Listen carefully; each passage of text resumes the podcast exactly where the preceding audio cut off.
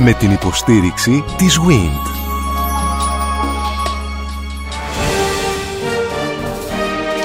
Γνωρίζοντας την ιστορία μας. Η ελληνική διατροφή από την προϊστορία μέχρι σήμερα. Μια σειρά ραδιοφωνικών ντοκιμαντέρ στον Sky 100,3. Καλώς ορίσατε στην περιήγησή μας στην πολιτική κουζίνα. Περιήγηση την οποία μας κάνει η κυρία Σούλα Μπόζη. Πολυγραφότατη αναφορικός με τις ε, αστικές κωνσταντινουπολίτικες συνήθειες οι οποίες φυσικά περνούν μέσα από το φαγητό και τη διατροφή. Το φαγητό για τους Κωνσταντινουπολίτες φαντάζομαι για όλους τους υγιείς ανθρώπους δεν είναι μόνο το να απαντήσεις την πείνα σου που είναι πολύ ανθρώπινο να το κάνεις αλλά είναι κάτι παραπάνω. Είναι η κοινωνική συνάντηση είναι το αντάμωμα, είναι η επικοινωνία, είναι να πεις δύο κουβέντες, είναι η ψυχαγωγία, είναι η χαλάρωση, είναι και η ψυχανάλυση πολλές φορές. Να ξαπλώσεις τον τιβάνι και να πεις να βγάλεις τα εσώψυχά σου. Πριν προχωρήσουμε στην περιγραφή του πολίτικου τραπεζιού, μου λέγατε ότι έχετε σχέσεις, ότι έχετε επαφή με αυτά τα δύο ιδρύματα των μεγάλων οικογενειών και επιχειρηματικών οικογενειών, αλλά και οικογενειών ως φυσικά πρόσωπα, των Κότς και, και Σαμπαντζίτ στην Τουρκία, που κρατούν και επί της και την οικονομία της Τουρκίας. Υπάρχει όμως, κυρία Μπόζη, πιστεύω μια που ταξιδεύετε συχνά θα το έχετε διαπιστώσει, υπάρχει και μια καινούρια μεγαλωστική, μεσοαστική μέχρι και μεγαλωστική τάξη που προέκυψε τώρα με τον Ερντογάν που είναι λίγο ε, Ισλαμιστές αυτοί. Δηλαδή είναι μια ναι. καινούργια τάξη προσκολλημένη πιο ναι. πολύ στην αντίληψη Ερντογάν. Ναι, και αυτοί έχουν τους κόλπους τους μεγάλους βιομήχανους. Νομίζω ότι περίπου έχουν οργανωθεί πάνω στις ίδιες δομές τις ε, μεγαλοαστικές, μόνο που είναι το στίγμα, ας πούμε, το ότι είναι θρησκευόμενοι. Πώς σας βλέπουν αυτοί εμάς τους Κωνσταντινοπολίτες; Ε, πολύ φιλικά, πάρα πολύ φιλικά. Το έχω δει αρκετές φορές. Τα δικά σας βιβλία μεταφράζονται. Κοιτάξτε, μέχρι στιγμής έχουν κυκλοφορήσει δύο από τα βιβλία μου. Η μονογραφία μου για την δημιουργία της ελληνικής κοινότητας στο Πέρα, της πρώτης αστυνικής κοινότητας θα έλεγα ιστορικά, η οποία εκδόθηκε από το εκδοτικό τμήμα του Πανεπιστημίου Μπιλγκή. Το Πανεπιστήμιο Μπιλγκή είναι το πρώτο ιδιωτικό πανεπιστήμιο δομημένο πάνω στα αμερικανικά πρότυπα, νομίζω και με συμμετοχή Αμερικανών στη διοίκηση. Αλλά ε, διδάσκουν και αρκετοί Έλληνες. Ναι όπως και σε διάφορα άλλα κρατικά ή ιδιωτικά πανεπιστήμια. Δεν ξέρω κατά πόσο είναι γνωστό αυτό στην Ελλάδα. Είναι. Ορισμένοι άνθρωποι αυτούς αρθογραφούν στη εφημερίδα καθημερινή. Όσοι διαβάζουν καθημερινή, πιθανώς να το βλέπουν. Μάλιστα. Πολλοί Έλληνες κάνουν μεταπτυχιακά στην Τουρκία. Πάρα πολύ. Περισσότεροι και από ό,τι μπορεί να φανταστούμε. Όσον αφορά δε για τα πολιτιστικά κέντρα αυτών των οικογενειών. Αυτά έχουν και μουσεία μαζί. Έχουν πανεπιστήμια ιδιωτικά, έχουν και μουσεία και πολιτιστικά κέντρα. Εγώ είμαι σε μια συνεργασία τώρα με το Μουσείο του Πέρα, το οποίο στεγάζεται κοντά στο Ταρλάμπαση και Τεπέμπαση σε εκείνη την περιοχή, κοντά στο Γαλατάσαρα. Έτσι, για να προσδιορίσω το χώρο. Συγκεκριμένα. Εξού ομάδα, πιθανώς κάποιοι εκ των ακροατών μας να ξέρουν την ναι. ομάδα Γαλατάσαρα. Και συγκεκριμένα στο κτίριο Μπριστόλ, το οποίο έγινε το Μουσείο του Πέρα, αυτό σαν οίκημα ήταν το οίκημα που στεγάστηκε η οικογένεια του Συγκρού, ο πατέρας του ήταν γιατρός του Σουλτάνου και του είχε παραχωρηθεί τότε, μιλάμε για το 1830-40. Μετά ε, ήταν το οίκημα του Ευγενίδη, μετά το ξενοδοχείο Μπριστόλ και πάει λέγοντας και έφτασε σήμερα και είναι το μουσείο. Λοιπόν και δίπλα σε ένα άλλο κτίριο στεγάζεται το αρχείο του μουσείου. Εκεί είναι για να κάνω μία έκθεση μίας άγνωστης και ξεχασμένης πολίτησας ζωγράφου της Ήβης της Στάγκαλη από μια γνωστή οικογένεια περαιωτών, μια πολύ ταλαντούχα που μπήκε στην Σχολή Καλών Τεχνών το 1942 αποφύτησε το 49, ήταν εξαίρετη ζωγράφος, βρέθηκε στον πλέον κουλτουριάρικο ας πούμε έτσι, για να είναι ευρύτερα κατανοητός κύκλο των διανοωμένων, βέβαια των Τούρκων διανοωμένων εκεί την εποχή της πόλης, αλλά επειδή η οικογένεια τρεις γενναίες ήταν Έλληνοι πίκοοι, έρχεται το 64 και παρόλες τις γνωριμίες και λοιπά δεν μπόρεσαν να μείνουν δεν εκεί. μπόρεσε να μείνει και έρχεται, εκδιώχθησαν και αυτοί. εκδιώχθηκε στην Αθήνα και βέβαια με μία βαλίτσα στο χέρι. Ακριβώς. Ίσως και με μισή δεν ξέρω που είχε μερικά έργα της. Και βέβαια το τραγικό της υπόθεσης ήταν ότι επειδή εκεί μεγαλούργησε γιατί η έργα της τότε έως το 1964 πουλήθηκαν στην Αμερική είχαν στην Άγκυρα υπουργεία, ιδιώτες κλπ εκδιώχθηκε και έπαθε κατάθλιψη και ενώ θα μπορούσε παραδείγματος χάρη να πάει να διδάξει στη σχολή καλοτεχνών. Πέρασε σε μεγάλη ένδυα τη ζωή της. Έζησε εδώ, στην Αθήνα; Έζησε εδώ και πέθανε εδώ. Μάλιστα.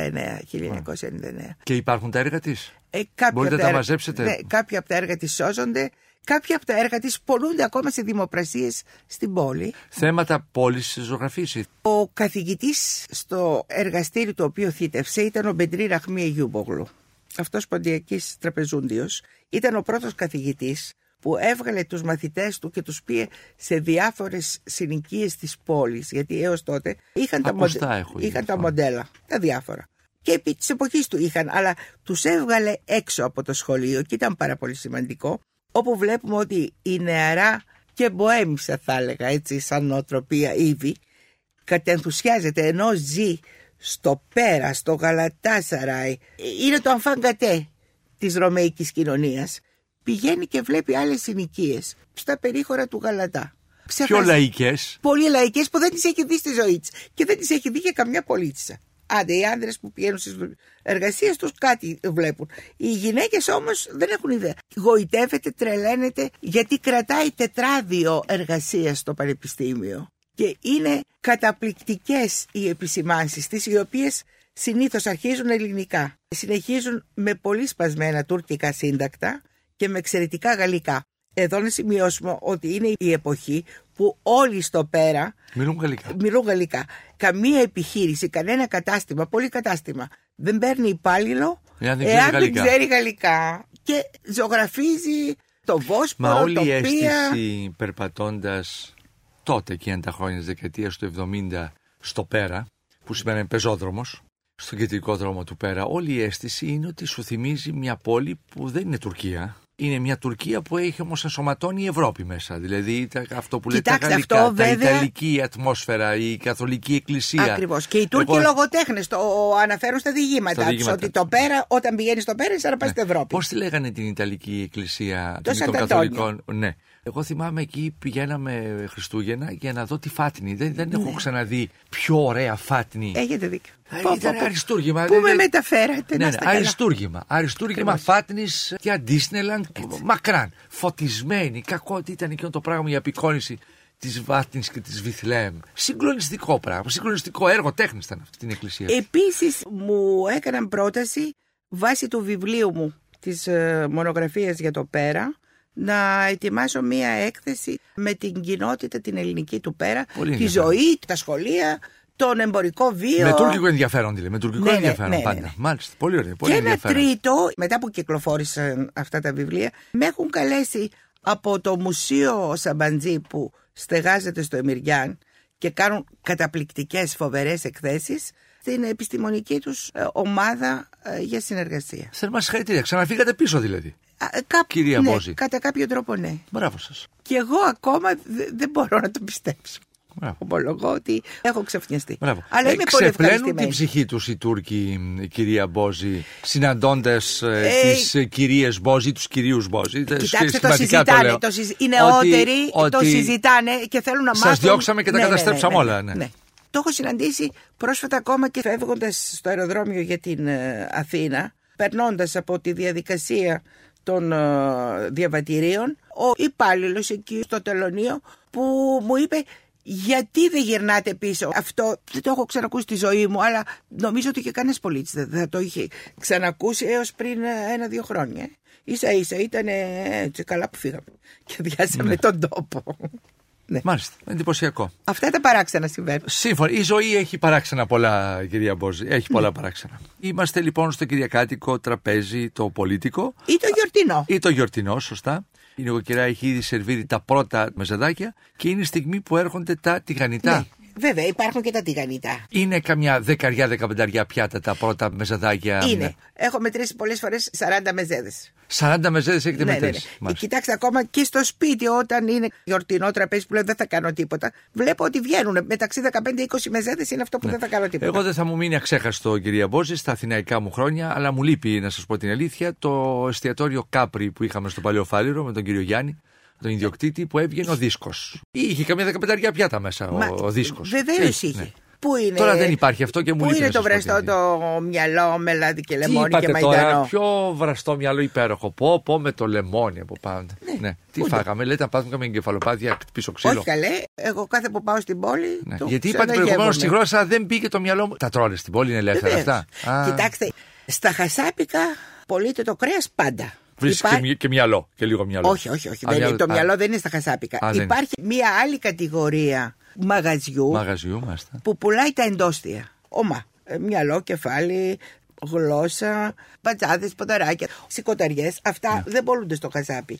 Πολλούνται στον GRG λεγόμενο. Μάλιστα, στον- Στον εντός στο πόλη, ας Ναι, το ας πούμε, ναι, ναι, ναι. Αλλά και στα μεζεδοπολία Το τζιέρι μου που λέμε. Από το σηκωτάκι Ναι. μου, τζιέρι μου. Βέβαια, που λέμε, είναι το ε. υπηρώτικο σηκωτάκι, αν το θυμάστε, το λεπτοκομμένο. Να το πούμε αρβανίτικο, γιατί Ε, είναι το- Αρνάουτ. Θέλω να πω ότι να το πούμε γνησίως. Να το πούμε. Να μεταφράσουμε Ναι, να- κανονικά. να το Είναι- ονομάσουμε στη ναι, ναι. σωστή του- Ναι, ναι, είναι το αρβανίτικο Το σηκώτη. αρβανιτικό σηκώτη με κρεμμυδάκι δίπλα και μαϊντανό ψιλοκομμένο, τηγανιτό. Από τα βασικά πιάτα. Στα Απαραίτητα. τηγανιτά. Ζεστό. Κομμένο τετράγωνο Ψηλό, το μικρό. Οπωσδήποτε κρεμμύδι. Δηλαδή το ζεστό Αυτά δεν τηγανιτό έχουμε πάει μεζεδάκι. ακόμη. Δεν έχουμε πάει στο κυρίω φαγητό. Αυτό είναι το Όχι, αυτά ενδιάμεσο. είναι τα ζεστά μεζεδάκια. Είναι τα ζεστά μεζεδάκια. Λοιπόν, ε, δεν νοείται τραπέζι δίχως αρβανίτικο σηκώτη. Ένα το κρατούμενο. Ακολουθούν Μύδια τηγανιτά. Τα μύδια τηγανιτά με σκορδαλιά σπιτική, η οποία δεν είναι ο πουρές που γνωρίζουμε εδώ. Είναι με κουκουνάρι ή με καρύδι. Ως τις μέρες μας στα πολιτικά σπίτια έτσι το ετοιμάζουμε. Είναι οι πατατοκεφτέδες, ένα άλλο κεφάλαιο, γιατί κάποτε ανοίγουν και η νοικοκυρά συγχύζεται πιθανότατα να είναι κάποια ποικιλία πατάτας που τη δυσκολεύει ας πούμε για να κάνει πατατοκεφτέδες. Είναι τα κεφτεδάκια τα τηγανιτά. Είναι μια κατηγορία ψαροκεφτεδάκια. Έτσι το ονομάζουν. Ναι. Κολοκύθια τηγανιτά με λιτζάνε τηγανιτές ανάλογα με όταν την είναι εποχή. η εποχή. Κολοκύθια τηγανιτά με σκορδαλιά. βέβαια. Με σκορδαλιά Ναι. και είναι και κάποια τυροπιτάκια, τα τρίγωνα, τα μικρά, με Τα μπουρεκάκια. τα μπουρεκάκια τα λεγόμενα. Το, Α, από το μπουρέκι, το, από το μπουρέκι, το τουρκικό. Ναι. Τα οποία μπορεί να έχουν γέμιση κιμά, γέμιση κασέρι, τυρί, φέτα, διάφορα. Και αυτά. Τη σκορδαλιά πώς την κάνουμε, με ψωμί ή με καρύδι, κυρία Ε, Μπόζη; με ψωμί και καρύδι, αλλά εγώ εδώ θα σας πω την ανακάλυψή μου, επειδή τα καλοκαίρια ήμασταν στην Αίγινα και είμαστε και είχαμε δύο φιστικές. Γέρικες, αλλά δίνανε αρκετό φιστίκι, Δοκιμάσατε; χρονιά παραχρονιά. Την πρώτη φορά που είχε σοδιά, κατέβηκα κάτω στο λιμάνι όπου πουλάνε φιστίκι γλυκό να ρωτήσω πώς το φτιάχνουν. Θυμάμαι μου είπαν το εξής εξωπραγματικό, ότι συγκεντρώνουν τα φιστίκια. Τα στέλνουν στοιχείο, στοιχείο γίνεται το φιστίκι γλυκό, εμφιαλώνεται και το ξαναστέλνουν Το στην Αίγυπτο. πιστέψατε. Ε, το πίστεψα. Σε Όχι, τώρα είπατε τελε- εξωπραγματικό, γι' Όχι, αυτό λέμε- εξωπραγματικό. Γιατί δεν το φτιάχνουν στην ε, Έγινα και πηγαίνει τόση μεγάλη διαδρομή. Τελευταίο όμως γίνεται ακόμα πιο εξωπραγματικό, γιατί και από τυχείο το στέλνουν απέναντι Στην στον Τουρκία τζε- και το ναι, ξαναπάνε. ναι. Γι' αυτό το τονίζω το εξωπραγματικό. Είναι Ε, πιο φτηνή η παραγωγή στην Τουρκία. Πιθανότατα. Τι να πω, δεν ξέρω. Ναι. Ή η μεγάλη βαρεμάρα σε εμάς. Α, εγώ φοβάμαι τις βαρεμάρες, ξέρετε. Και η τεμπελιά. Επειδή είμαι κάθετη σε κάθε τεμπελιά και σε κάθε βαρεμάρα, σαν θέση έτσι, σε όλη Ναι, μου ναι. τη Ως ζωή. άποψη ζωής, φυσικά. Ναι. Τέλος πάντων, δεν με βρίσκει σύμφωνη.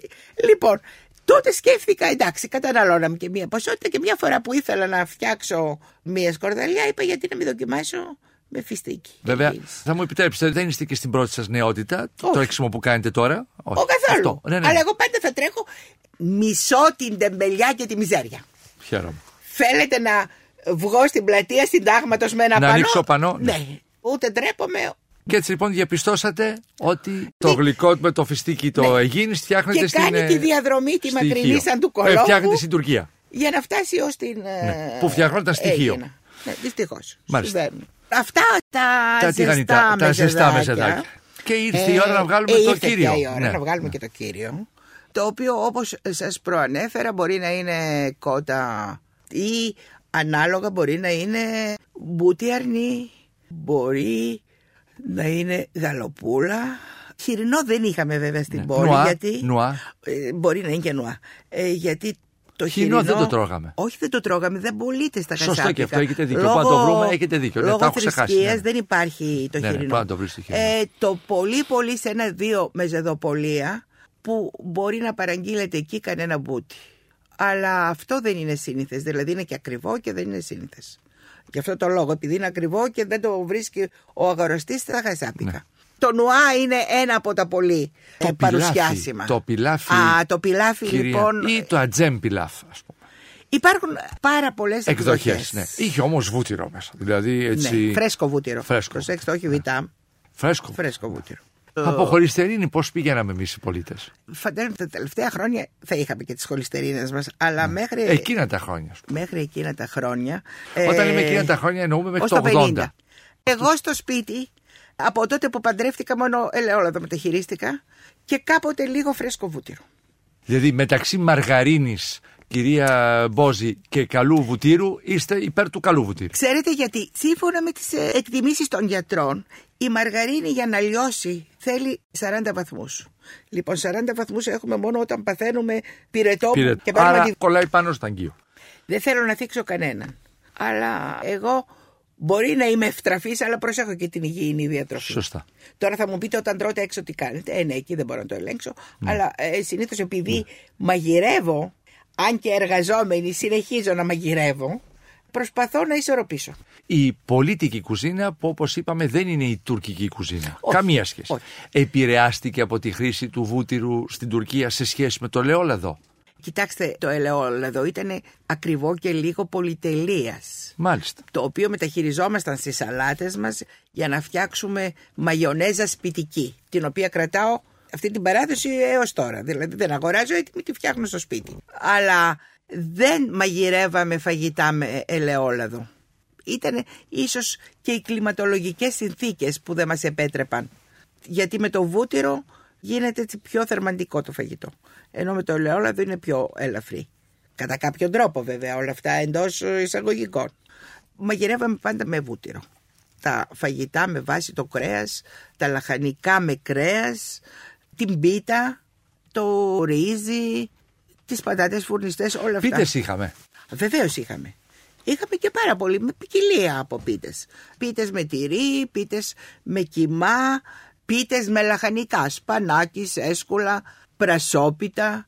Αυτή η παστορμαδόπιτα που κυκλοφορεί πολύ Ε, στην αυτή Αθήνα ήτανε- για να θυμίζει μια αίσθηση Δεν- δεν μεσογειακής την είχαμε, κουζίνας δεν την είχαμε εμείς. Ναι. Έτσι βρέξει χιονίσει πιο πολύ. Έκανε ένα καπαδοκικό σπίτι, αλλά ούτε και εκεί δεν θα λέει, γιατί εγώ κατά το ίμιση είμαι και καπαδόκησα. Ναι. Αλήθεια. Πού συγκλίνει και πού αποκλίνει η Είναι άλλες πολιτική; κουζίνες. Α, είναι άλλη Α, κουζίνα με η συγχωρείτε. Καπαδο- Είναι η κουζίνα η αστική της πρωτεύουσας και οι περιφερειακές κουζίνες υπαίθρου. Η επαρχίας. Καπαδοκία είναι Ε, ύπαιθρος. Ναι, ναι, ναι. Το ίδιο ο και η Πόντος, ποντιακή βέβαια. κουζίνα. Βεβαίως. Μάλιστα. Και η ενδοχώρα της Ιωνίας. Είναι Ναι, άλλες α- α- κουζίνες. άλλες κουζίνες. Κοιτάξτε τι- Εντελώς διαφορετικές. Εντελώς. Συμβαίνει το εξής. Ό,τι παράγει ένας τόπος, αυτά καταναλώνει. Σωστό. Και αυτό ισχύει βέβαια για τις κουζίνες της επαρχίας. Και πρέπει να το ξαναφέρουμε και στον τόπο μας, να το επανακαλύψουμε στην Ελλάδα αυτό Ακριβώς. που λέτε κυρία Μπόση. Έχουμε τα καλύτερα, κοιτάξτε, έχουμε ένα από τα καλύτερα οικόπεδα του κόσμου. Πρώτο τραπέζι πίστας. Ε, Τα καλύτερα λαχανικά ψάρι κρέας. Δεν μπορώ Ως να... Ελλάδα, ως Ελλάδα. Τώρα είμαι στην Ελλάδα, είμαι στην Αθήνα. Δεν μπορώ να καταλάβω, το λέω και το ξαναλέω τόσα χρόνια, μου έχει γίνει αιμονή. Δεν μπορώ να καταλάβω γιατί δεν έχουμε μία, αναπτύξει μία κουζίνα με τα δικά μας τα προϊόντα. Και μαϊμουδίζουμε συνέχεια τι έγινε στην Ισπανία με τον τάδε σεφ, τι έγινε παραπέρα με το, στην τάδε χώρα με τον τάδε. Τι έγινε στην Ιταλία. αυτό Δεν που- θέλω να Ναι. είναι. Ναι. Γιατί με συναδέλφους που γράφουν και μελετάνε την κουζίνα. Είναι απειροελάχιστοι αυτοί που σκέφτονται σαν και εμένα. Όλοι οι άλλοι είναι ενθουσιασμένοι με τα διάφορα απίθανα πιάτα στολισμένα με αφρούς. Εγώ βγάζω αφρό. Λοιπόν, όταν βλέπω αυτά τα πιάτα, αφρίζω. Ε, δεν έχετε κι άλλο. Και δεν τρέπομαι να το Δεν πω έχετε κι άλλο. δημόσια. Όταν έχεις τέτοιες πρώτε ύλες. Λοιπόν, κοιτάξτε, πώς ε, ο τουρίστας που θα έρθει, γιατί δεν καταλαβαίνουμε ότι θέλει να δοκιμάσει τοπικά προϊόντα. Και όχι αυτά που έχει στο, στη δική Στον του τόπο. γειτονιά. Ε; Γιατί και εγώ όταν πηγαίνω σε μια χώρα, κοιτάζω να δω πού πηγαίνει ο ντόπιος πληθυσμός και τρώει και πηγαίνω να γευτώ το δικό του. Και προσπαθείτε να αποφύγετε να Φαγητό. αποφύγουμε το αμυγός τουριστικό. Ε, ναι, Έτσι. Ποτέ. Το αποφεύγω όπως αποφεύγω το διάβολο. Ε, αυτό θέλει να κάνει και εκείνος το ίδιο εδώ. Ναι, είναι τόσο δύσκολο να το καταλάβουμε αυτό. Βέβαια, πάρα πολλά πράγματα δυστυχώς δεν καταλαβαίνουμε. Δεν ξέρω γιατί δεν θέλουμε. Δεν θέλουμε να τα καταλάβουμε. Όχι, δεν τα καταλαβαίνουμε. Χαζοί δεν είμαστε. Μια χαρά άνθρωποι είμαστε κι εμείς. Και το μυαλό μας πάει ξηράφι. Τέλος πάντων, θα πρέπει να δούμε διαφορετικά πια γιατί δεν σηκώνει άλλα παραμύθια ο τόπος. Ξανά πίσω στην κουζίνα της Καπαδοκίας, στην Ποντιακή και της Νέας Ιωνίας. Ναι. Συνεπώς βασίστηκε Ναι, στα γιατί τοπικά έχω προϊόντα. και ένα βιβλίο με την κουζίνα της Μικράς Ασίας, η Ιωνία, Καπαδοκία Πόντος. Και μάλιστα είχε πάρει το 2006, ε, βραβεύτηκε από την ε, κίνηση των γκουρμέ της ελευθεροτυπίας ως το καλύτερο βιβλίο της χρονιάς. Μάλιστα. Ποιος πίνει τουρσί από αυτές τις τρεις κουζίνες της ε, Α, και Υπέθρου. οι Μικρασιάτες, οι Καπαδόκες. Ναι. Θυμάμαι τον Πλανόδιο στην, Του- ε, στην πόλη, πόλη. ο οποίος είχε καμία κοσαριά ήδη από τουρσί. Βεβαίως. Και τα πίνανε.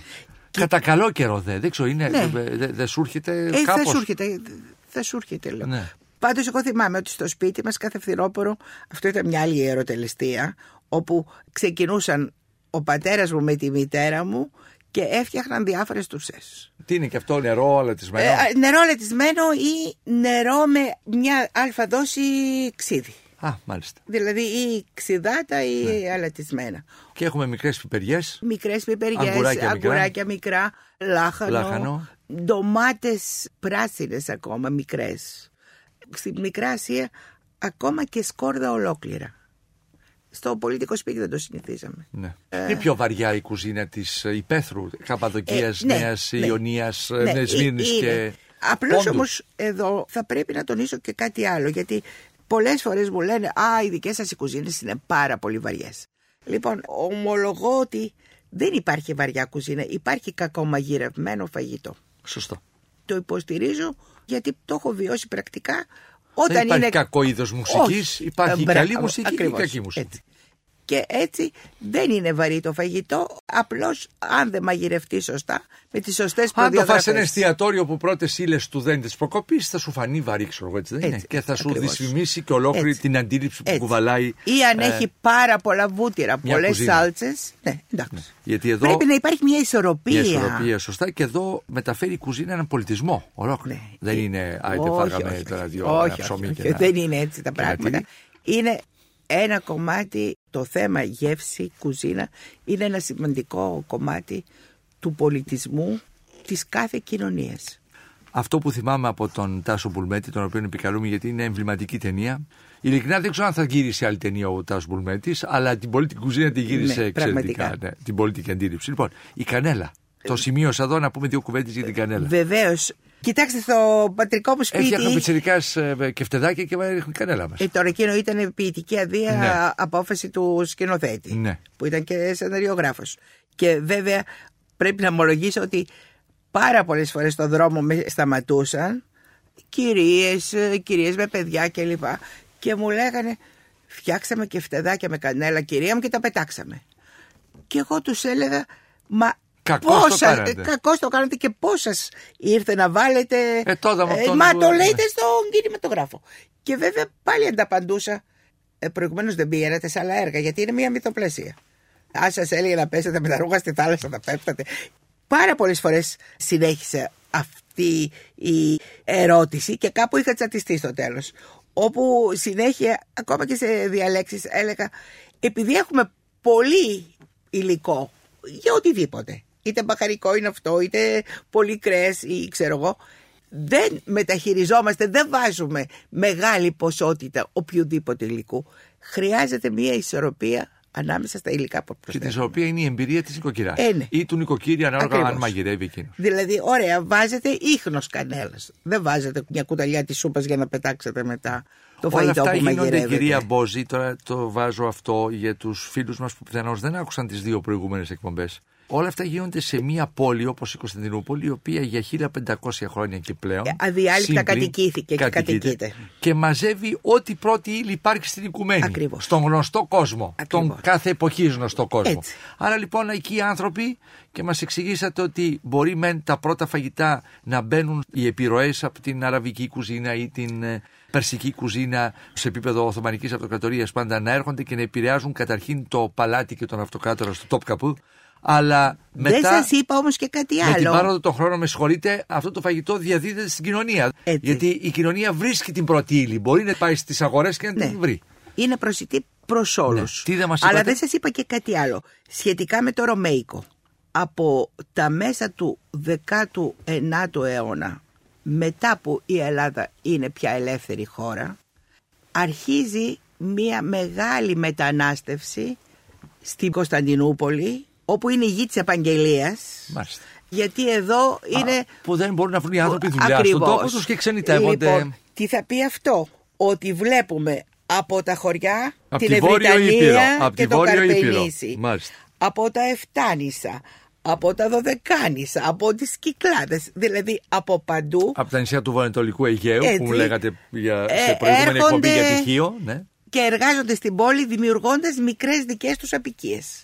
Υπάρχει ο Σύλλογος των Ευρυτανών, Μάλιστα. οι οποίοι ξεκινούν έχοντας τα πρώτα ζηθεστιατόρια στο πέρα. Στο πέρα ζούσαν οι Ευρυτάνες; Ναι. Μάλιστα. Ε, δηλαδή πρώτα ήρθαν με τις φουστανέλες, σε πολύ λίγο διάστημα έβγαλαν τις φουστανέλες, έβαλαν τις ταμπουλίνες, δηλαδή την ε, ενδυμασία που φορούσαν στο πέρα και άνοιξαν τα δικά τους ζηθεστιατόρια, το καφέ Σουίς, καφέ Λόντρ, προσέξτε είναι και τα ονόματα ξένικα. Μάλιστα. Γιατί είναι ο Οθωμανοκρημαϊκός πόλεμος. Μάλιστα. Και έρχονται Γάλλοι και Άγγλοι με τις οικογένειές τους και κατοικοεδρεύουν στο πέρα και υπάρχει μια πληθώρα κόσμου που επισκέπτεται αυτά Τους τα... οποίους εξυπηρετούν Ευρυτάνες οι Ακριβώς. οποίοι συλλαμβάνουν τα τρέντα της εποχής. Ναι. Μάλιστα. Ωραία. Είναι όλοι τους άνθρωποι εργατικότατοι ήρθαν με διάθεση να προκόψουν και πρόκοψαν. Γιατί αυτοί αργότερα θα δουν ότι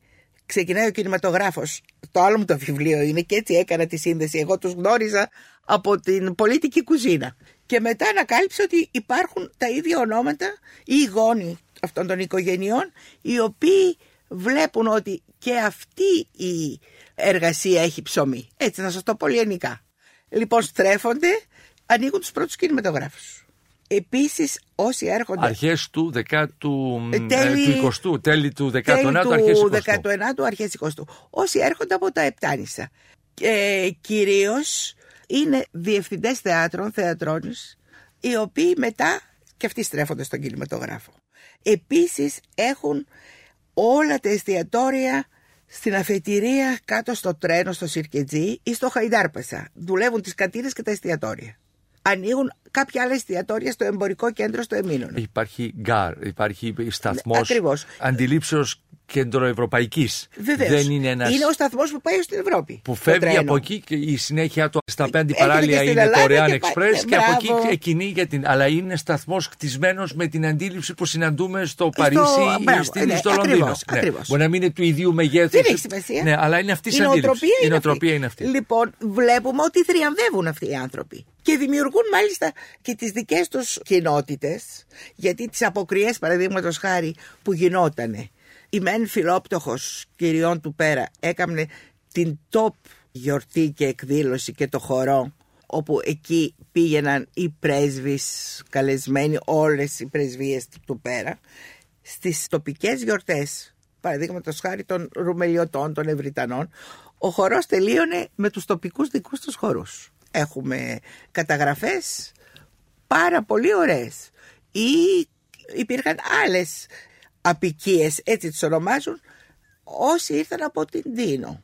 Οι άλλοι από την Άξο και την Άνδρο. Κυκλαδίτες, μάλιστα, που έφεραν τα δικά τους. Που έφεραν τα δικά τους έθιμα και τις δικές τους παραδόσεις. Και έτσι λοιπόν προέκυψαν άνθρωποι οι οποίοι. Λοιπόν, έφεραν όμως και τις γευστικές τους παραδόσεις. Μάλιστα. Εκεί θέλω να, να το τονίσω.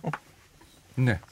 Και μπολιάστηκαν όλα αυτά και Ακριβώς. όλα αυτά συναποτέλεσαν αυτό που λέμε Την σήμερα την πολιτική, πολιτική ε, κουζίνα, πολιτική κουζίνα. Η οποία νομίζω μαζί με την μικρασιατική ήρθε, επάνδρωσε και έδωσε το στίγμα της νεοελληνικής κουζίνας. Δεν πρέπει να μας διαφεύγει και αυτό. Σεφ υπήρχαν εκείνη την εποχή. Βεβαίως. Άνθρωποι που ασχολούνταν ενώ αρχές τέλος 19ου, αρχές Αρχές 20ου 20ου αιώνα, αιώνα. που γράφανε, που γράφανε συνταγές, που είχαν σεφ που είχαν τα εστιατόρια τους. Υπήρχαν Ε, τέτοιες αντιλήψεις. Δηλαδή ήταν Σεφ, διαδομένα ε, αυτά. έχουμε πολύ λίγα βιβλία συνταγών που διασώθηκαν. Πάρα πολύ λίγα. Αλλά εστιατόρες, οι οποίοι ήταν και σεφ, σε γνωστά εστιατόρια, ναι. Δηλαδή, κοιτάξτε, τρία ήταν καταρχήν τα πολύ διάσημα εστιατόρια. Ποια ήταν, αλήθεια; Ήτανε οι δύο Καπαδόκες. Ο Παντελής και ο Κόνιαλης. Ο Παντελής ήταν από την Ήγδη. Ο Κόνιαλης από το Εικόνιο. Από το εικόνιο. Και ο Αμπτουλάχ είναι ο τρίτος που επίσης ήταν πολύ διάσημος με πολύ εκλεκτή κουζίνα ο οποίος όμως πρώτα φύτεψε δίπλα σε έναν Έλληνα που είχε το εστιατόριό του στο Γαλέτα. Ναι. Ο Παντελής Ρωμιός. Ο Παντελής Ρωμιός. Ο Κόνιαλης Τούρκος. Ο Κόνιαλης Τούρκος, αλλά έχοντας την παράδοση των Σελτσούκων και των Μευλεβίδων του Εικονίου. Είναι Μάλιστα. και αυτό πολύ σημαντικό. Εδώ λέτε κάτι το οποίο οφείλουμε να το εξηγήσουμε, κυρία ε, Μπόζη. Εγώ έφτασα ακόμη να γνωρίσω στα δικά μου παιδικά χρόνια, μέσα δεκαετία του 70 δηλαδή, Ναι. να γνωρίσω ανθρώπους οι οποίοι αυτοπαρουσιάζονταν ως Οσμανλίδες, δηλαδή Οθωμανοί. Δεν χρησιμοποιούσαν το είμαι Τούρκος. Μάλιστα. Ήταν κάτι άλλο. Ήταν από αστικές, μεγαλοαστικές οικογένειες της Κωνσταντινούπολης με αναφορές στην Οθωμανική Παράδοσή αυτοκρατορία και παράδοσή τους και θυμάμαι πολύ χαρακτηριστικά που έλεγαν ότι εμείς είμαστε Οσμανλίδες.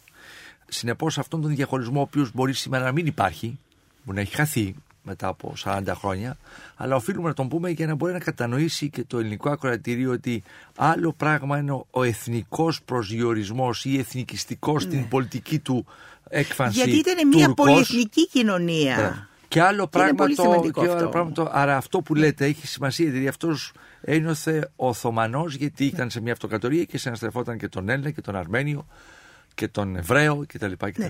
Και τον Κυρκάσιο και Σωστά. τον Γεωργιανό, δηλαδή. Βέβαια. Και αυτούς εμείς- που έρχονται από τις τουρκμενικές που λέμε Ακριβώς. δημοκρατίες. και τον Άραβα από τη Συρία, δηλαδή είναι Συν ε, τους μία, Ευρωπαίους. ναι, μία με χωάνη μέσα στην οποία υπήρχαν όλοι με τις παραδόσεις τους. Ε, και βέβαια υπάρχει έτσι μία συνάντηση, μία επικοινωνία όλων αυτών των ανθρώπων οι οποίοι δεν ήταν εχθρικά διακείμενοι, ήταν φιλικά διακείμενοι. Σημειώνουμε ότι είναι ένα πράγμα η πολίτικη κουζίνα. Τώρα πια θα πάμε στο γλυκό. γιατί τελειώνουμε σιγά σιγά το φαγητό μας, το γεύμα μας. Αλλά να ξεχωρί... θα το πω για άλλη μια φορά ότι να μην συγχαίουμε την τουρκική κουζίνα με την πολίτικη κουζίνα. Ναι. Η τουρκική κουζίνα, η βάση της ποια είναι, το κρέας. ε, Είναι το κρέας. κυρία Ακόμα Μπόζη; κοιτάξτε και τώρα δηλαδή στα γεμιστά όταν πάτε να φάτε ή σε σπίτι ή σε κάποιο εστιατόριο που δεν είναι μόνο βασισμένο το μενού της στο κεμπάπ αλλά έχει και, και άλλες ποικιλίε.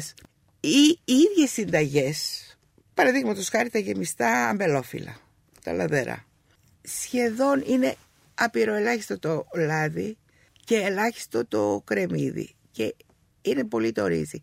Δηλαδή και αυτά είναι γεμιστά. Αλλά δεν είναι το άλλο το δικό μας που θέλει δυο κιλά κρε- κρεμμύδι και σύμβραση μια μισή δύο ώρες κλπ. Θα μου πείτε είναι τόσο σημαντικό. Είναι Και άλλο ε, φαγητό. είναι άλλο φαγητό. Μάλιστα. Δεν είναι κακό και το ένα και το άλλο. Ε, είναι μια χαρά τολμαδάκια. Όταν τα βλέπουμε οπτικά. Άλλη είναι η γεύση του ενός και άλλη του άλλου. Δεν λέω ότι το ένα είναι καλύτερο του άλλου. Είναι σύμφωνο. Είναι διαφορετικά πράγματα. διαφορετικά Και πράγματα. δίνουν μεγάλη έμφαση από ό,τι μας λέγατε τα τελευταία χρόνια. Ανοίγουν σοριδών τα κεμπαψίδικα που πουλούν κεμπάπ. Δηλαδή το οποίο κεμπάπ Αλλά είναι η- συνώνυμο και με τις πόλεις τους. Που έχει κα- ε, κάθε ακριβώς. πόλη το, τα δικά της χαρακτηριστικά πάνω στο Ναι, κεμπάπ. Αλλά υπάρχει και μία κίνηση, τώρα το είδα τελευταία αυτό, κα- πρέπει να είναι κανένα ένα-δύο χρόνια, μία κίνηση νέων ανθρώπων προς την αλληλεία και πώς λόγω της απρογραμμάτης της αλληλείας τείνουν να εκλείψουν πια τα τοπικά ψάρια και κάνουν διάφορες εκδηλώσεις, γράφουν άρθρα κλπ. Παραδείγματος χάρη πώς θα σωθεί το λουφάρι κάποιους μήνες που δεν πρέπει να αλλιευτεί ή η παλαμίδα για να την έχουν πάντα ή το καλκάνι επίσης λόγω μόλυνσης των θαλασσών που και αυτό άρχισε να είναι πολύ λίγο και δεν πρέπει να τελειώσει και να φτάσει πια να το γνωρίσουν και οι επόμενες γενναίες κλπ. Έχει και μια τέτοια κίνηση που είναι πολύ καινούρια. Μάλιστα με ρωτούσαν αν έχουμε αντίστοιχες κινήσεις και εμείς εδώ στην Ελλάδα, αλλά ευτυχώς εμείς για την ώρα έχουμε ψάρι. Ναι. Το Είναι Αιγαίο και η Ελλάδα υπερελιευμένη όμως. είναι υπεραλλιευμένη, αλλά ευτυχώς το Αιγαίο για την ώρα καλά κρατεί. Ναι. Ε, Καλά έχουμε και τις ηχθειοκαλλιέργειες και αυτό πρέπει Ναι. να το τονίσουμε. Όμως, επειδή ξεκινήσαμε με την αυθονία του ψαριού και των ποσοτήτων. Ε, δεν είναι όπως παλιάς. Δεν ήταν όπως δεν, παλιά. Δεν είναι Μάλιστα. όπως παλιά. Η ώρα του γλυκού, κυρία Μπόζη. Τι θα σερβίρουμε για γλυκό στο πολιτικό τραπέζι; Κοιτάξτε, Τώρα όσο χώρος έχει απομείνει, γιατί ε, με ακριβώς, αυτά που φάγαμε... τώρα επειδή δεν φοβάμαι έχει ότι- απομείνει πολύς Ναι, χώρος, ναι. Θα ζητήσουμε καφέ καταρχήν έτσι να χωνέψουμε λίγο Ναι. ένα δεύτερο καφέ γιατί όλα αυτά ξεκίνησαν από ένα πρωινό καφέ. Όχι, ένα ωραίο καφεδάκι είναι ώρα να απολαύσουμε ένα ωραίο καφεδάκι. Ανάλογα τις εποχές, παραδείγματος αν ήταν άνοιξη προς το καλοκαίρι, πάντα η φράουλα κυριαρχεί. Μία φρουτοσαλάτα με φράουλα. Μία φράουλα με σαντιγί. Είναι από τα κεράσματα. Ή μία τάρτα με φράουλα ή με διάφορα άλλα φρούτα. Αυτό είναι η μία πλευρά. Επίσης ένα μαλεμπί, το μαλεμπί είναι μία κρέμα αλλά είναι ελαφριά. Τώρα πάμε στα τουρκικά γλυκά. Ή Ε, είναι και αυτό γλυκά πολιτικό. Της πόλης. Α, γλυκά Α, της πόλης. Κοιτάξτε, πρέπει να τονίσουμε ότι το καζάντι, τα ταούκιος, όλα αυτά δεν τα βρίσκεται στις πόλεις της Μικράς Ασίας. Είναι πολιτικά, είναι, Είναι είναι πολίτικα. πολιτικά. Είναι Μάλιστα. πολίτικα. Και μάλιστα για το καζάντιμπι, δηλαδή και το ταούκιοξου που είναι από στήθος πραγματικά έτσι. Είναι γάλα, νησαστές και στήθος ξεφτισμένο Κοτόπουλο. κότας. Είναι ένα γλυκό που μας έρχεται από την Ρωμαϊκή Αυτοκρατορία. Το Εντυπωσιακό οποίο αυτό. ε, ήρθε στο Βυζάντιο, ξεχάστηκε στην Ρώμη και στην Ιταλία και πολιτογραφήθηκε πολίτικο. Είναι τα έντεχνα αυτοκρατορικά εδέσματα. Και έτσι έφτασε ως τις μέρες μας, Τα αλλά δεν οποία το έχουν βρίσκεται. βάσει το άλλο. γάλα, κυρία Ναι, Μπόζη. ε, είναι αυτά τα γαλακτερά. Τα οποία βέβαια είναι λίγο πιο ελαφριά εν συγκρίση με τα άλλα τα σιροπιαστά. Ειδικά τις γιορτές του 12 ημέρου ή το Δεκέμβρη ήταν απαραίτητα τα σιροπιαστά γλυκά. Δηλαδή εγώ θυμάμαι στο σπίτι η μητέρα μου η οποία ήταν καταπληκτική μαγείρισα και πολύ προσύνης. Ποτέ δεν δυσανασχέτησε, δεν κουράστηκε. Δεν Πόποτε. δήλωσε μπουχτισμένη, ας πούμε. Πόποτε. Λοιπόν, έφτιαχνε καταπληκτικά κανταϊφάκια, τρίγωνα, τα τρίγωνα δεν ξέρω. Αυτά τα- στο σπίτι το ραμίκο ήταν απαραίτητα. Ε, όπως είναι τα τρίγωνα τα μπουρεκάκια, γεμιστά με καρύδι Α, ναι, βέβαια, βέβαια. και ναι, ναι, σιροπιαστά. Ναι, ναι, ναι, ναι, κατάλαβα. Ναι. Λοιπόν, αυτά ήταν απαραίτητα πάντα σε κάτι γεύματα.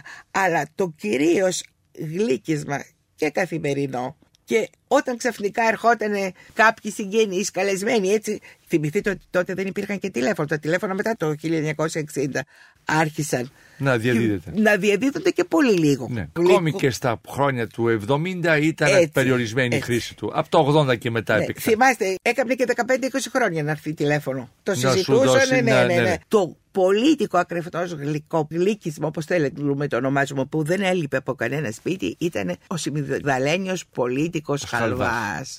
Δεν πρέπει να τον ξεχάσουμε, ο οποίος έπρεπε να είναι πολύ σπυρωτός. Δηλαδή, όχι ο λαπαδιασμένο.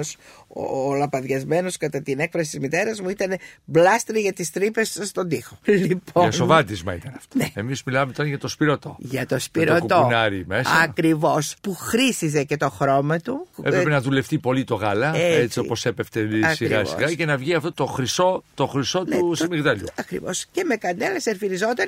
Αυτό ήταν απαραίτητο στο πίτσι φιτίλι. Με το Πολύ που ερχόταν πρόχειρο, πολύ ένας πρόχειρο. καλεσμένος, έτρεχε, έκαμπνε αμέσως το χαλβά και ώσπου να σερβιριστεί καφές, κουβέντα, λικέρ, σπιτικό κλπ.